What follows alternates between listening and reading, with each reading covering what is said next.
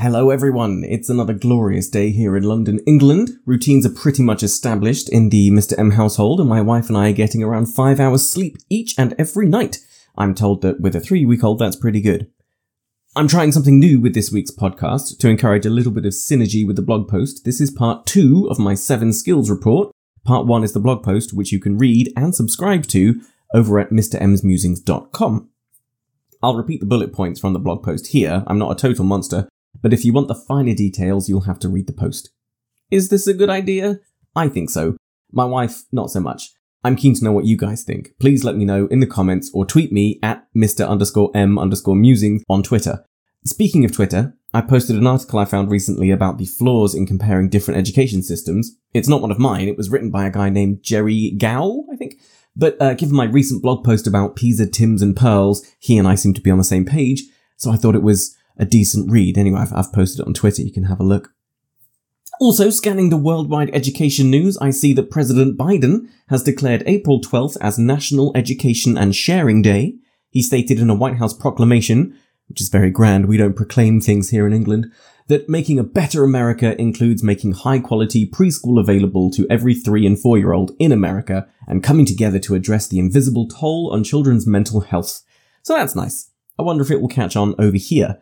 April 12th is the day before my birthday, so I'm all for people being in a sharing mood. Right! Seven skills for successful children. Let's get going! With information into the world of education and tips on how to survive teaching, I'm Mr. M. These are my musings. This week's podcast and blog post are inspired both by a report I found by psychologist Michelle Borba in CNBC's Make It website. Or is it an e-zine? Are e-zines still a thing?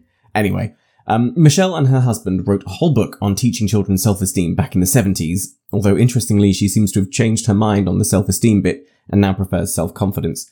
For more on this, check out my blog post, Praise Them Till They Know They're Praised. I believe it's episode 7. Um, she's appeared on The Today Show uh, more than 150 times, and she's even appeared on Dr. Phil, so I think it's fair to assume that she knows what she's talking about. Skills 1 to 3 were covered in the blog post, which you can find over at mrmsmusings.com, but very briefly, they were self-confidence, which is allowing children the freedom and environment in which to make mistakes and comfortably learn from them. This is not the same as praising them for trivial things or for personality or character-based achievements. It's strictly goal-based. Like, you don't give up and look at what you've managed to do. Not, well done, good effort, nice work, or any of the other sticker-based platitudes that we see littered around the place. It has to be goal-based and achieved based on efforts and actually doing something. If you're encouraging risk taking and celebrating mistakes as part of the learning journey, then you're already teaching self-confidence. Great. The next skill covered was empathy, which involves sympathy first, understanding your own emotions by labeling them and asking questions about them and sharing them with others, and then successfully recognizing those emotions in others and acting with compassion. Again, if you're in a school that uses restorative justice, or if you stop to ask the children how a character might be feeling in a story, you're already teaching empathy. Well done you.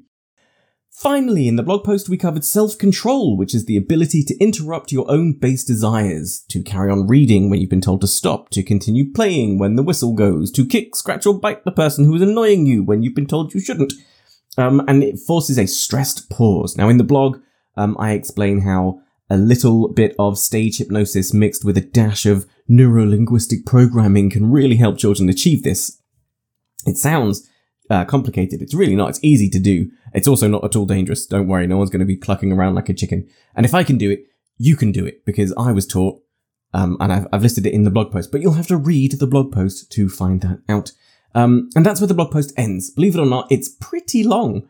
Um, hence my decision to cover the rest in this podcast episode, which itself is, is lengthy. Uh, we've got skills four through seven to cover, so if you're sitting comfortably, we'll get going.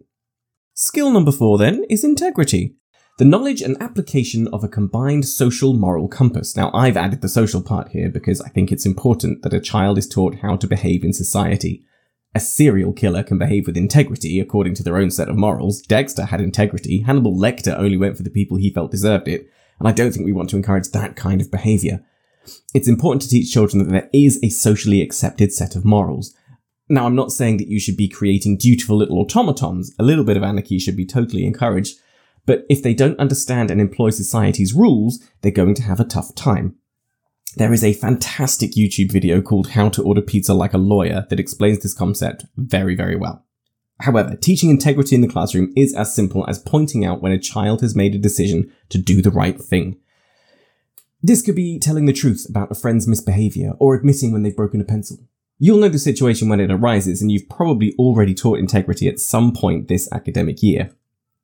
I remember a couple of years back, one of my year five children, that's nine and 10 year olds, was helping me with some data entry. She'd taken a bunch of work home and was eagerly entering test results into a Google Sheet. Now, don't worry, it wasn't sensitive information. It was just spelling and times tables results. Um, and she accidentally deleted the entire table. The very next day, before school started, she asked if she could speak with me. She seemed very nervous, which was unlike her, so we went into the classroom and she told me what had happened.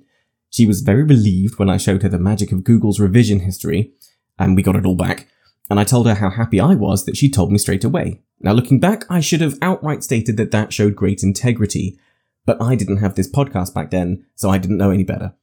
Learn from my mistakes. In short, if you've ever said to a child, just tell me the truth so we can deal with the situation quickly, and you respect them for telling the truth, the truth may set you free, but that doesn't always mean you'll escape being in trouble, then you've been teaching integrity. Just in future, make sure you mention it by name. Skill number five is curiosity. According to Dr. Borba, uh, curiosity is the recognition, pursuit, and desire to explore novel, challenging, and uncertain events.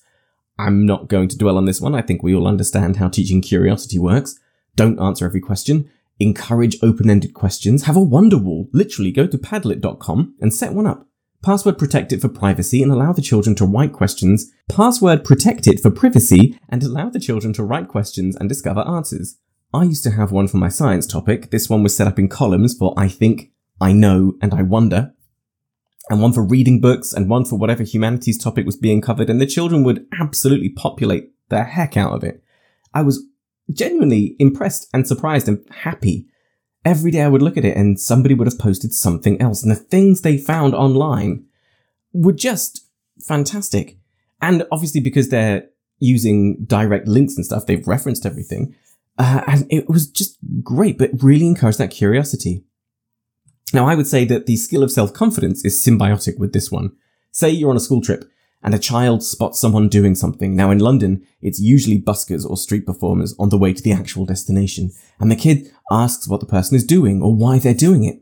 Tell them to go and ask. If it's safe, don't send them across a busy road or into the arms of, you know, one of the aforementioned serial killers. If it's safe, tell them, Go and ask it. Encourage that curiosity. Give it to them as a bonus homework project. Free up some time on a Friday afternoon for them pre- to free up some time on a Friday afternoon for them to present their findings to the class. It's all accessible after all. Why not? Oh, and by the way, if you're asking open-ended questions about the story that you're reading with the class, then you're teaching curiosity. And I know, I know I said the same thing about empathy, but there you go. Two birds, one stone. You're welcome. Like I said, you're already doing a lot of this stuff. But isn't it great to have it reinforced by a doctor of philosophy and a fellow teacher on a podcast? Skill six is perseverance. It's the ladder in the pit if you've used growth mindset materials. It's the abstraction of the maths problem. It's the writing the basic sentence first and then building on it to make it wonderfully rich and complex. It's every time we tell a child to go back and improve their work. We're teachers. Our whole raison d'etre is compare yourself to today, to who you were yesterday, and aim to be even better tomorrow. It's all perseverance. I'm sorry, I have a very dry throat today, so uh, I might be a bit croaky. And I'm not going to stop and get some water because I am stubborn. Um, an important thing to note here is that perseverance is not carrying on independently until the whole task is finished. No, perseverance and self-confidence are built over time. At first, the child might need help writing a list of tasks to accomplish. Over time, the items on the list can grow in complexity, just as the self-confidence to complete the list grows. Eventually, the child can make their own lists. Listen to episode 7 for more on using lists as an adult. And they can be responsible enough to complete it independently, which also shows integrity. See, these skills just build and encourage on each other. It's just, oh, like Lego bricks. I love it. Now, I'm currently teaching a couple of children, mixed ages, who really struggle with perseverance. The second they encounter a problem, they fall apart. It's a real struggle for me and for them because they're not completing their work. And every time they give up, they can't fail if they don't try, you see, they reinforce the idea that they wouldn't have been able to do it anyway. They lack self-confidence. They lack integrity. They would rather lie to themselves and to me that they can't do it than attempt and possibly make a mistake. They lack curiosity. They don't even care what the outcome might be. It's really tough.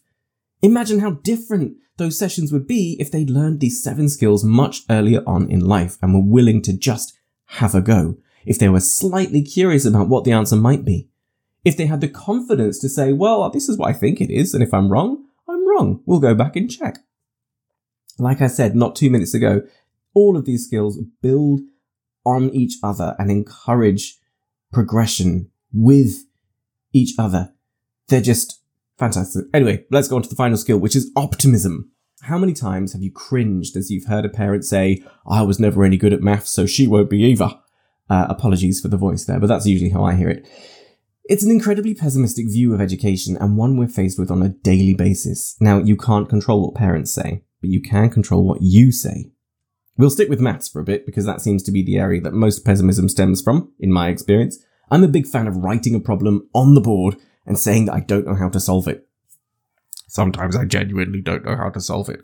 Uh, then I offer the following options to the class. I say that we can either give it a go and try to use the math skills that we have, or we can cry about it, declare all math stupid, and give up. Now, there may be some children in the room who would choose a second option, so possibly my tongue in cheek approach is a little bit dangerous. But by making it a joint decision, optimism tends to win. The children agree that attempting the problem is better than ignoring it. That's optimism, because we're at least acknowledging that a solution exists. Now, with this in mind, remember that children are little living mirrors to your own personality. If you commonly use pessimistic language, or it's raining again, typical, Mondays, am I right? Why is this term or week or day so long? Why can't you just behave for once? If you use any of these phrases, then children are going to pick up on that pessimism. And I get it, we're human, we all have off days. I've said many times on this podcast how I found myself in a grumpy mood right as the children were coming in for the morning. But I owned it. And more importantly, I told the children that I would be in a better mood soon. So my advice for unfailing optimism, at least in front of the kids, is to start ending negative sentences with a happy but. A happy but is where you take a negative thought, why is the week so long, and you append it with a positive but phrase. For example, this week feels like it's taking forever, but it's already Thursday, which is basically Friday Eve, which means that it's the weekend soon. I think we all need a break. You get the idea. It's not just good for teaching optimism, it's good for your mental health as well. Become that smiling idiot who sees the good in everything. In the words of Elwood P. Dowd, in this world, you must be oh so smart or oh so pleasant. Well, for years I was smart. I recommend pleasant. Okay, technically it was his mother who said it. By the way, if you've never seen the Jimmy Stewart film Harvey, you absolutely should. It will make you smile. And that's it. That's all seven skills. The link to the original report is available either in the show notes for this episode or in the references at the end of the blog post. Uh, the show notes also include any links that I've mentioned.